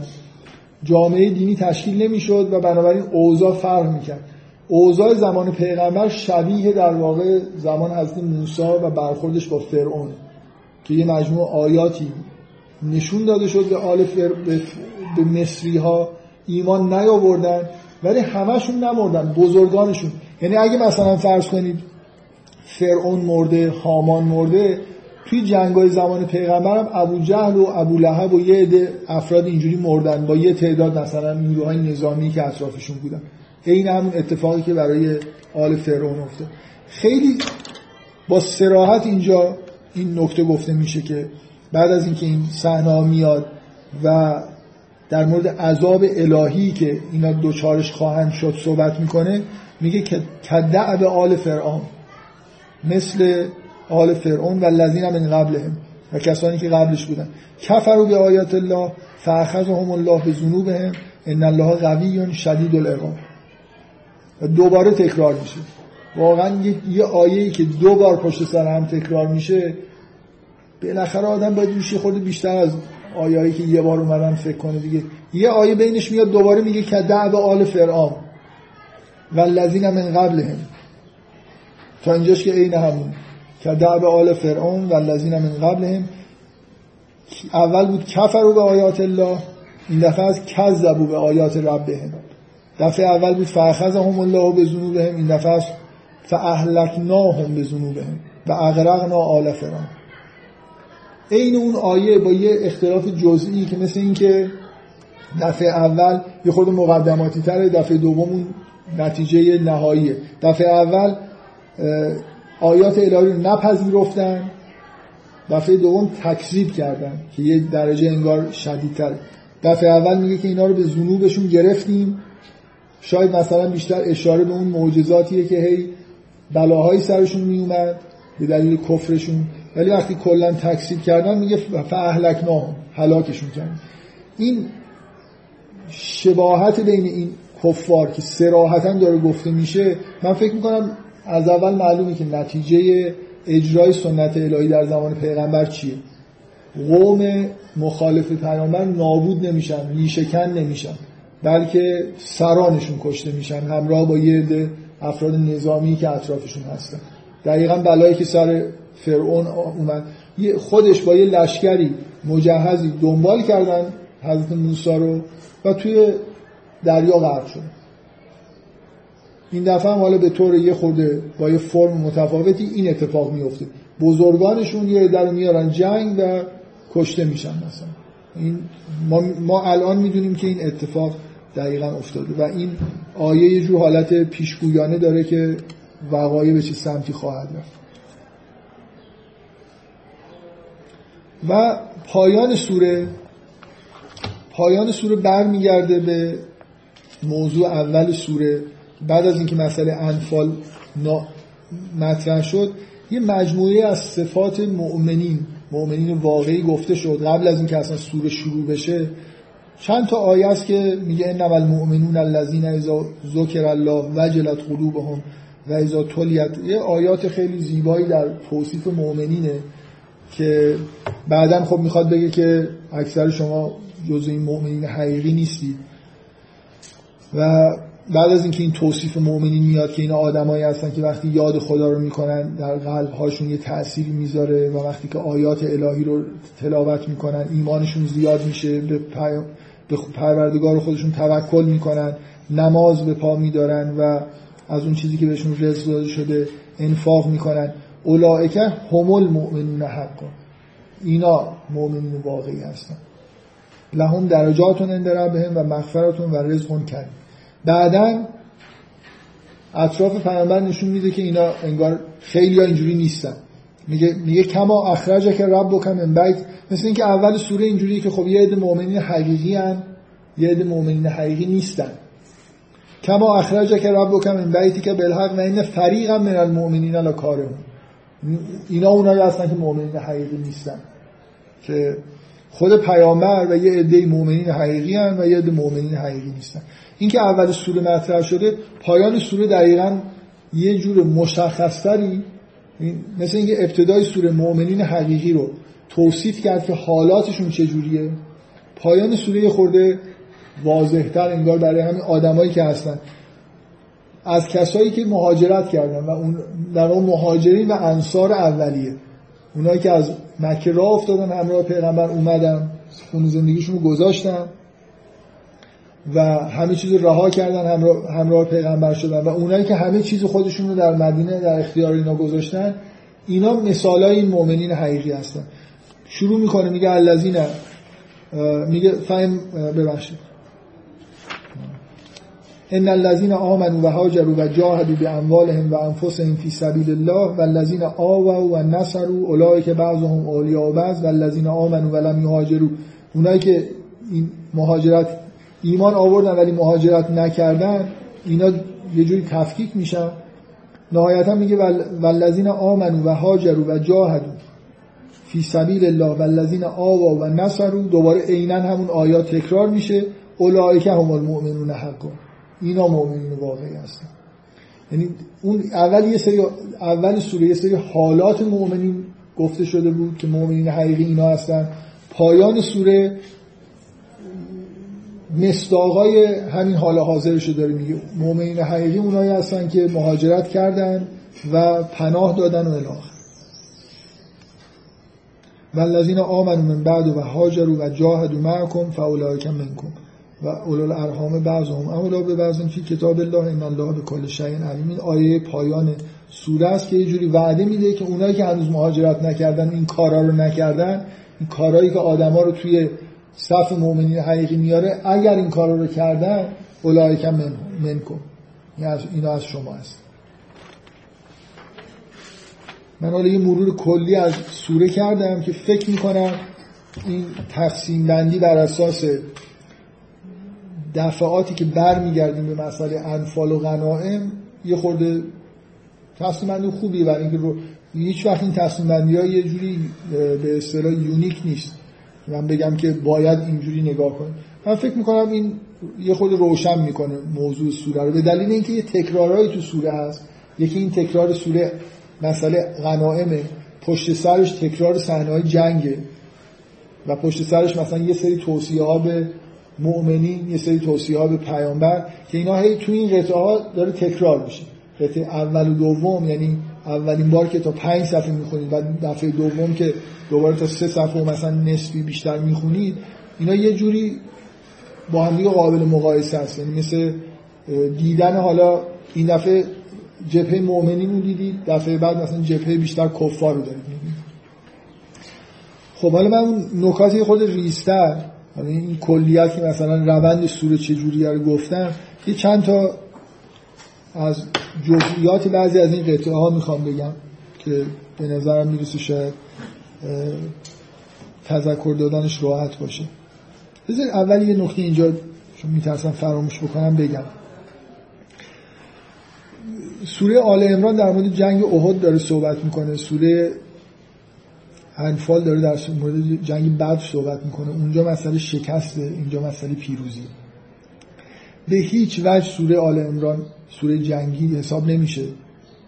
در حالی که سوره انفال سوره جنگی سوره توبه هم همینطور من نکته ای که می‌خوام بگم اینه اینجوری نیست که وقتی خداوند در قرآن در مورد جنگ صحبت می‌کنه موضوع لزوما جنگ باشه. سوره احد سوره سوره آل عمران من هی اینا رو جنگ آل عمران سوره احد اینا رو قاطی می‌کنم سوره بدر جنگ انفال.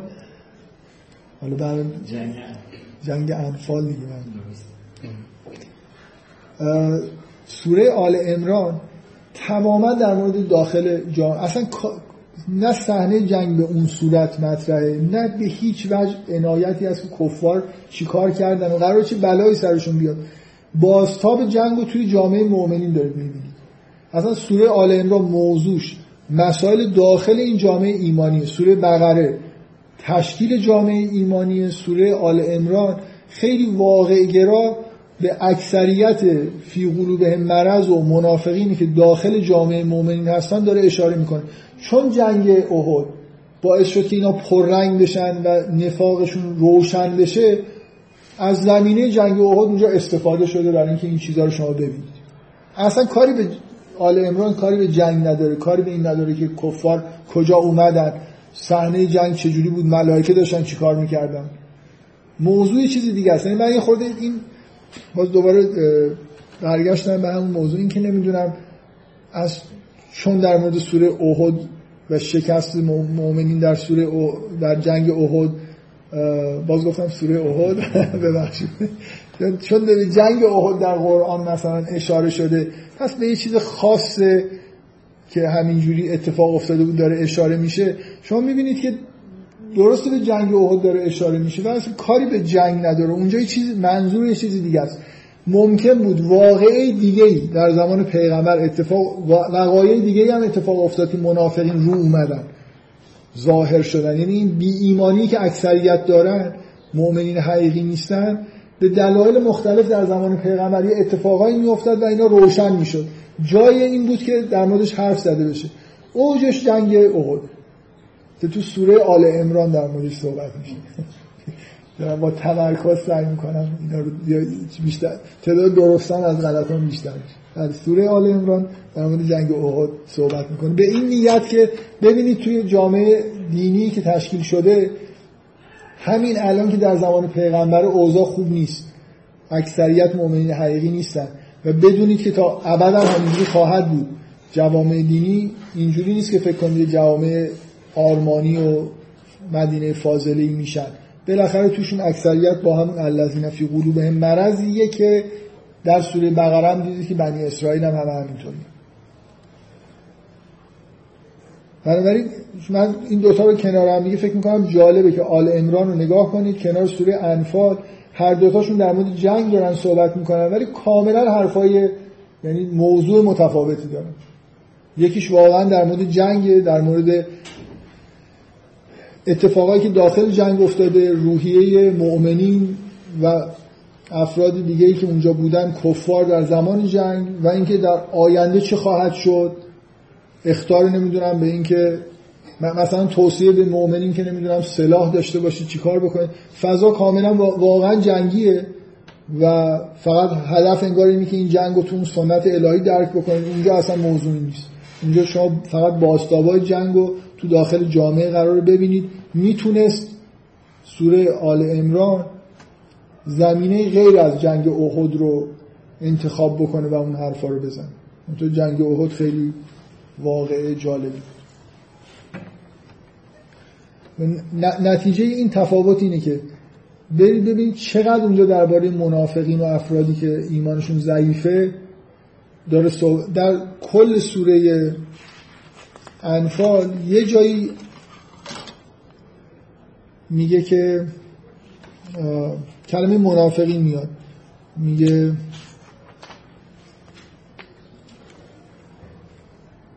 از یقول المنافقون و الذین فی قلوبهم مرضون غر هؤلاء دینهم. قبل از اینکه جنگ شروع بشه و اینا اینا داخل لشکر مؤمنین یه عده‌ای بودن می‌گفتن که اینا یعنی همین مؤمنین مغرور شدن به دین خودشون و من یتوکل علی الله فان الله عزیز حکیم. کسی که به خدا توکل بکنه خدا عزیز و حکیم. یه بار یه حرفی نقل میشه که این منافقین داشتن چه به اصطلاح وزوزی می‌کردن. در حالی که این وزوز توی سوره آل عمران خیلی زیاد. حرفاشون رفتاراشون توی جنگ چجوری برخورد کردن اینا رو مرتب دارید می‌بینید.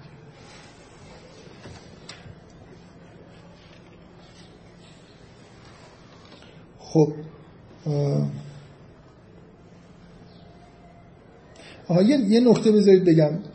شما احتمالا به این عادت کردید من مثلا تو سوره انعام قبلا گفته بودم سوره انعام زیاد تاکید کردم. کلا یکی از مهمترین کاربردهای واژه قول توی قرآن اینه که خداوند با کفار مستقیم صحبت نمی‌کنه. پیام هایی که براشون هست به پیامبر میگه بهشون بگو. یعنی ما یا به مؤمنین مستقیما خطاب می‌کنه خداوند یا ایها الذین آمنو یا بنی اسرائیل داریم یا اهل کتاب داریم ولی یا ایها کافرون نداریم. قول یا ایها کافرون داریم. برای اینکه این اصلا شأنشون این نیست که کسی خداوند بهشون خطاب بکنه. و یه این حالت غیر مستقیم صحبت کردن بالاخره یه مقدار خوب نیست دیگه. اگه, اگه خداوند یه چیزی رو بگه یا ایها الذین آمنو خیلی بهتره تا اینکه اگه مثلا به پیغمبر بگی بهشون بگو. جواب یسالونکه ها معمولا اینجوری میاد دیگه. میگه مثلا یسالونکه عن الانفال قول الانفال. می‌تونست اینجوری باشه. یسالونکه عن الانفال. الانفال لله و رسول یا مثلا جواب بیاد یا ایها الذین آمنوا الانفال لله و رسول ولی من حسم اینه که اینقدر یسالونکه هایی که توی قرآن نقل میشه فضا یه جوری که اینا انگار به کف نزدیک شدن جوابشون با قول میاد. درستی که چون سوال جواب به پیغمبر گفته میشه ولی بالاخره این قول یه خورده فضا رو فضای منفی که وجود داره رو فکر می‌کنم باستاب میده. مستقیم بهشون جواب داده نمیشه و این واسطه بودن پیغمبر حالا به دلایلی که من الان نمی‌خوام در موردش بحث بکنم اصولا واسطه رحمت خداوند بودن. یعنی بعضی از این سوالای یه طوریه که اگه پیغمبر نباشه ممکنه در جواب یه عذابی نازل بشه. ولی همون حضور پیغمبر و اینکه این دیالوگ داره از طریق پیغمبر برقرار میشه جلوی اون جواب مثلا شدید و لحنی که ممکنه در واقعیت اتفاق بیفته رو میگه من خیلی روی این نمی‌خوام بحث بکنم فقط می‌خواستم به این قولی که اول سوره هست یه اشاره کرده باشم یه من یه چیزایی اینجا نوشتم که نمی‌خوام بگم. فکر می‌کنم یه مقدار طول می‌کشه و خیلی هم ضرورت نداره. به خطابات تو این سوره دقت بکنید. از اول که شروع میشه مثلا خطابات به پیغمبر از یه جای مؤمنین مورد خطاب قرار می‌گیرن بعد این عبارت های یا ایها الذین آمنو میاد و بعد دوباره پیغمبر مورد خطاب قرار می‌گیره و الی آخر. من به نظرم یه دور همجوری مرور کردن این سوره به قصد اینکه ببینید که چه چیزای خطاب مؤمنین گفته میشه چه چیزای خطاب پیغمبر فکر می‌کنم جالب.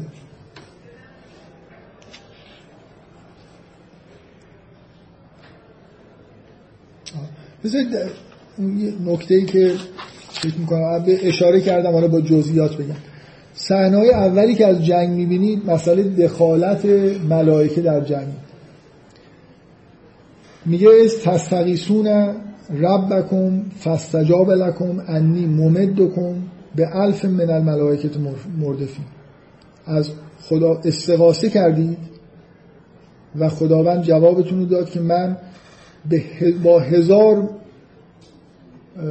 فرشته ای که صف کشیدن شما رو امداد می‌کنم. امداد غیبی به معنای واقعی کردن. حالا این امداد غیبی چی بوده؟ ببینید من باز این معنوی تر شدن فضای دنیا و زمان پیغمبر نسبت به مثلا دوران بنی اسرائیل. چیزایی که ذکر میشه اینه که بشارت برای شما آوردن این ملائکه. شما انتظار دارید که این ملائکه شمشیر که نزدن باد و طوفان ایجاد کردن. اتفاق ملائکه قدرت اینو دارن که مثل ملائکه عذابی که اومدن سراغ قوم لوط که وقایع طبیعی رو ایجاد بکنن. آیا این ملائکه این کارا رو کردن؟ این همه کارهایی که این هزار تا ملائکه کردن از نوع اتفاقای معنوی. بشارت. دلشون مثلا روشن شد. میگه که خواب. شما یه خواب سبکی رفتید و از یغشی کمون نعاس میگه میگه ملائکه فرستاد این ادامه همین آیاتی دیگه. هزار تا ملائکه رو خداوند معمول کرد که به اینا کمک بکنن بعد عبارتایی که می‌خونید اینه. و ما جعله الله الا بشرا ولی تطمئن به قلوب بکن این یه بشارتی بود و قلبتون آرام گرفت. و من نصر الا من عند الله ان الله عزیز حکیم.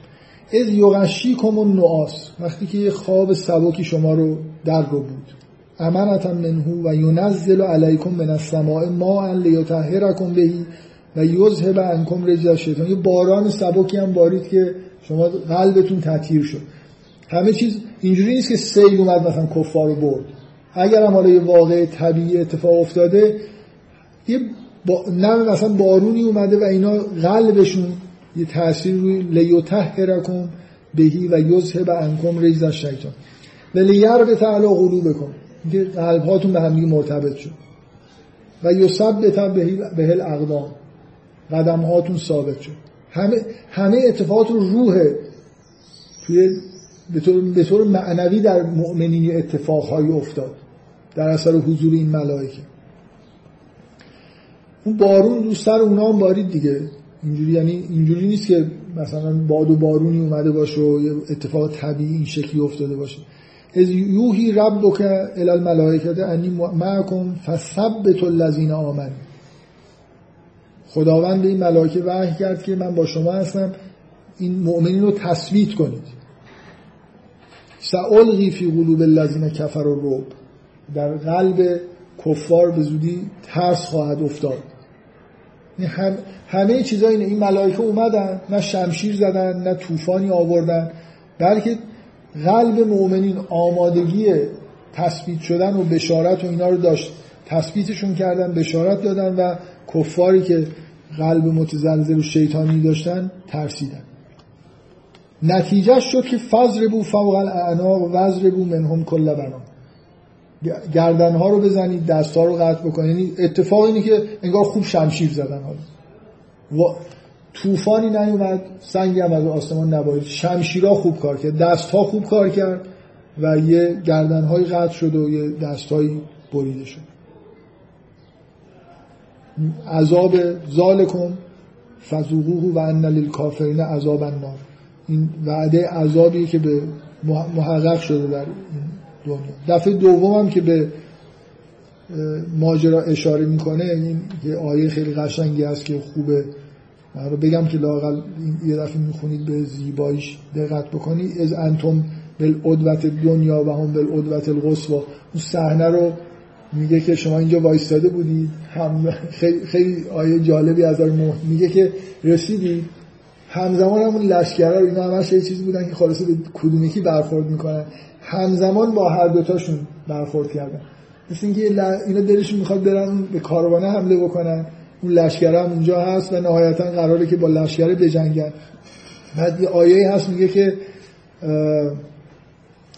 چیزی که نداشتن اون دوره خیلی اینجوری نبود که قطب نما و اینا داشته باشن و خیلی راه ها رو خوب پیدا بکنن. اینکه اینا همه همزمان یه جا به هم دیگه رسیدن توی محل. میگه اگه قرار با هم میذاشتید نمی‌رسیدید اینجوری. میگه اگه با هم دیگه وعده ملاقات داشتید که ساعت سه مثلا بیاین پای اون تپه اون کاروانه بیاد از اون ور. اون لشکر از اون ور بیاد شما از این ور این اتفاق نمیافتاد که اینجوری به هم دیگه برسید که اینقدر اینا سوختن دیگه اون کاروانه رو دیدن یه عده و رفتن به جنگ. برای همین رفتن اسیر بگیرن لاغر یه جوری این جبران بشه. اگه اون کاروان حداقل ندیده بودن شاید اون التهابشون یه خودی کمتر. دوباره اینجا می‌بینید که ماجرا چیه که اینا پیروز شدن. میگه خداوند هم در رویایی که پیامبر دید و هم در واقعیت فضا یه جوری بود که ببینید هیچ معجزه ای نیست. من می‌تونم بگم گرد و خاک بود مثلا گرد و خاک بلند شد که اینا. مثلا اگه اینجوری بود که می‌گفت این ملائکه باعث شدن که شما اونا رو کم ببینید اونا شما رو زیاد ببینن. خب این یه اتفاقی خورده همچین معجزه هست اتفاقی که افتاده اینه که از یوری, یوری کموهم از التقیتم فی اعیانکم قلیلا و یقللکم فی اعیانهم شما اونا رو کم دیدی اونا هم شما رو کم دیدن. این این جمعیتی که تعدادشون کم بود و میترسیدن که با یه جمعیت زیاد دارن میجنگن روحیه گرفتن. احساس کردن اینا اونقدر زیاد نیستن. اونا که مغرور مشکلشون بود که مغرور بودن و فکر می‌کردن که الان می‌زنن در و داغون می‌کنن. اینا رو دیدن اینا از اون که فکر می‌کردن کمترن بیشتر مغرور شدن. این باعث شد که اونا خوب جنگیدن اونا بعد جنگیدن. میگه که یعنی اتفاقا خیلی طبیعیه دیگه. معجزه اگه اتفاق افتاده به دلیل مثلا یه چیزای امکانات معنوی که اینجا وجود داره. ملائکه تا جایی که خیلی نرم افزاری دارن دخالت می‌کنن سخت افزاری نیست. ممکنه حالا یه جایی لازم بشه یه باد و طوفانی چیزی هم بیاد ولی به نظر فرق بین دوران پیامبر با دوران قبل اینه که هی داره خود معجزه نرم افزاریه. همه چیزی یه جوری در حد قلب و روح و چیزای معنوی داره اتفاق میفته و این تف... انگار تفاوتی که دنیا تغییر کرده. امکانات جدیدی ایجاد شده که اینا به حضرت مسیح مربوط میشه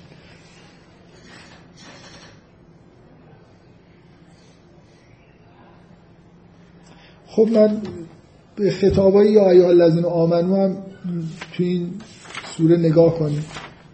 من می‌تونم الان جزئیاتش خورده بگم ولی فکر می‌کنم لازم نیست.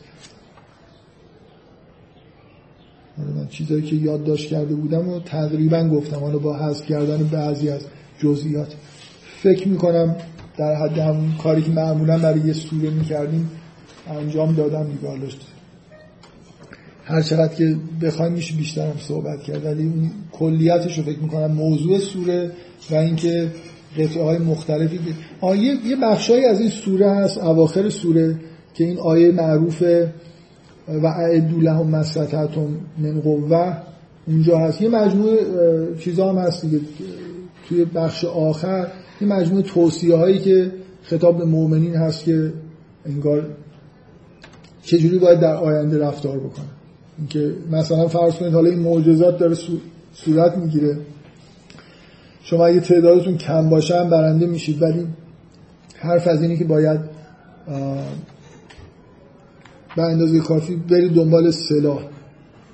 اینجوری نیست که مثلا م... یعنی مثل همین که تا جای ممکن انگار قراره که همه روالات طبیعی طی بشه. این شکلی نیست که شما بشینید باد و طوفان و اینا بیاد. ایمان باید داشته باشید مقدمات هم فراهم بکنید خداوند هم وعده پیروزی میده. خیلی شرایط بعد از مخصوصا بعد از پیغمبر شرایط خیلی طبیعیه اتفاقا اتفاقای ماورای طبیعی انگار نیست. تا جای ممکن همین چیز به طور طبیعی اتفاق نیست. بذارید من فقط یه نکته الان یادم افتاد که نگفتم.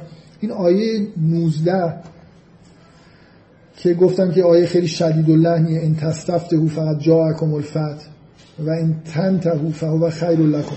این میگه که به مؤمنین داره میگه که شما یا ایها الذین آمنو پشت نکنید به کسایی که به موقع جنگ پشت نکنید به دشمن.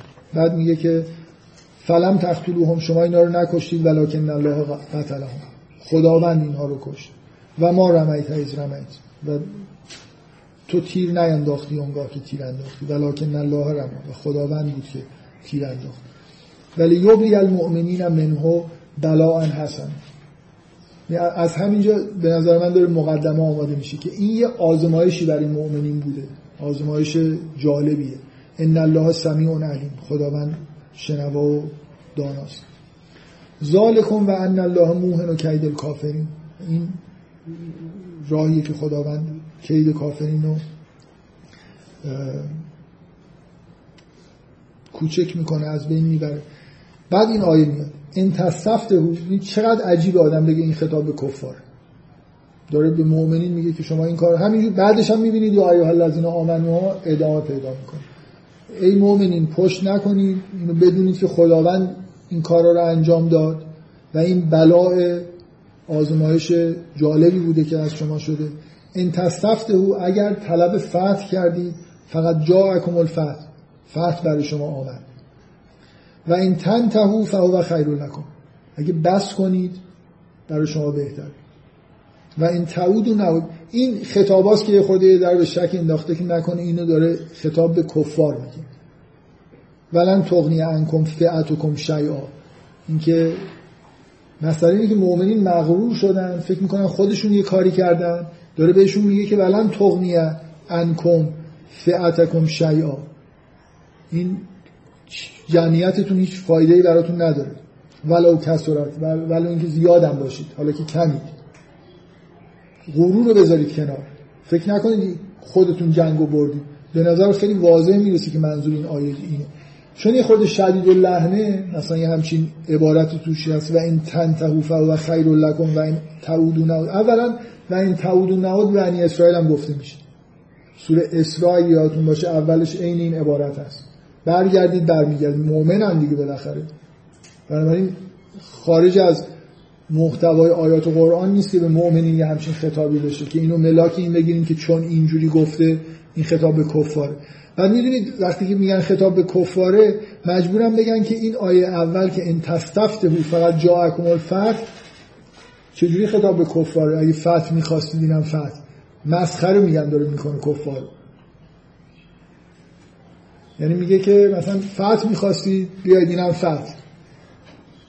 بس کنید حالا.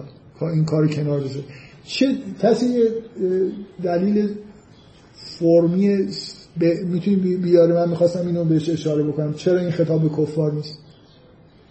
خطاب به مؤمنین به غیر از اینکه اولا در بین آیات یا ایها الذین آمنو همه حرفا به مؤمنین داره گفته میشه. قبلش از غرور و امکان غرور و آزمایش مؤمنین صحبت کرده. بنابراین محتواش معلومه. الفاظم که جاهای دیگه برای مؤمنین دیگه به کار رفته. یعنی شواهدی نیست که غیر این فکر بکنید. ولی به نظر من دلیل دیگه هم داره. قول نداره. اولش. مثلا خدا که به کفار اینجوری خطاب نمی‌کنه این تصرفته بود. فقط جا کمال فتح و این تن فوق اگه می‌گفت قول این تصرفته بود مثلا پیغمبر بهشون بگو که اگر فتح طلبید بیایید. اولا این که آدم با خدا با کفار شوخی بکنه که حالا فتح می‌خواستید بفرما اینم فتح یه خورده همچین یه جوریه دیگه. من اصلا فکر می‌کنم فقط یه چیزی وجود داره انگار مسلمان دوست ندارن. یه جایی که حرفای بدی در مورد مؤمنین حتی در زمان پیغمبر تو قرآن هست و هی می‌خوان یه جوری بپیچونن. یه جوری یه ایدئال سازی تو ذهن خیلی ها هست که زمان صدر اسلام مؤمنین مؤمنین فوقلادهی بودن و این حرفا مثلا یه انسانای حداقل قبل فکر کنم همه جورای قبول دارن که اونایی که بعد از فتح مکه ایمان آوردن خالص نبودن. ولی یه جوری انگار دوست دارن که این آدمایی که تو جنگ بعد بودن همشون آدمای فوق العاده بودن و این حرفا مخصوصا اهل سنت خیلی اینجوری نگاه می‌کنن. بعد یه عالم آیه تو قرآن هست که شدید الله حتی. و اینا رو یه جوری هی مثلا اگه بشه میگن مربوط به کفاره یا نمی‌دونم حالا مربوط به یه نفر خاصیه که یه کاری کرده بود اونم بلافاصله توبه کرد و یه جوری اینجوری نیست. فضای ایمانی اطراف پیغمبر هم یه عالم ناخالصی توش بوده از اولش تا آخرش. یعنی حتی تو جنگ بعد می‌بینید اینجوری احد می‌بینید چه فاجعه اتفاق میفته یه خورده مسلمان کلا چیدن جا خالی میدن. و توی تفسیرام این حالت هست. کما اینکه تمام حرفایی که به بنی اسرائیل در قرآن داره زده میشه در واقع از نوع اینه که میگن نمی‌دونم به چی میگن میگن به در میگن پنجره بشنوه. به در میگن دیوار بشنوه. ولی مؤمنین همش اینجوری تفسیر می‌کنن که ببینید بنی اسرائیل چقدر بدن یهودی ها چقدر بدن خدا چقدر با اینا بده. اصلا به ما به ما هیچ ربط نداره. یعنی این حرفا زده نشده که ما سرنوشت یه جامعه ایمانی رو ببینیم که به چه فضاحتی کشید و درس بگیریم و بترسیم از اینکه در آینده اینجوری بشه که شده. ولی همش میگن که اینا معروف بنی اسرائیله و نتیجه اینه که بنی اسرائیل خیلی آدم بدی بودن. ما که خوبیم ما به ما ربطی نداریم خب باز من برای جلسه قبل اصخایی می‌کنم که تشکیل نشد.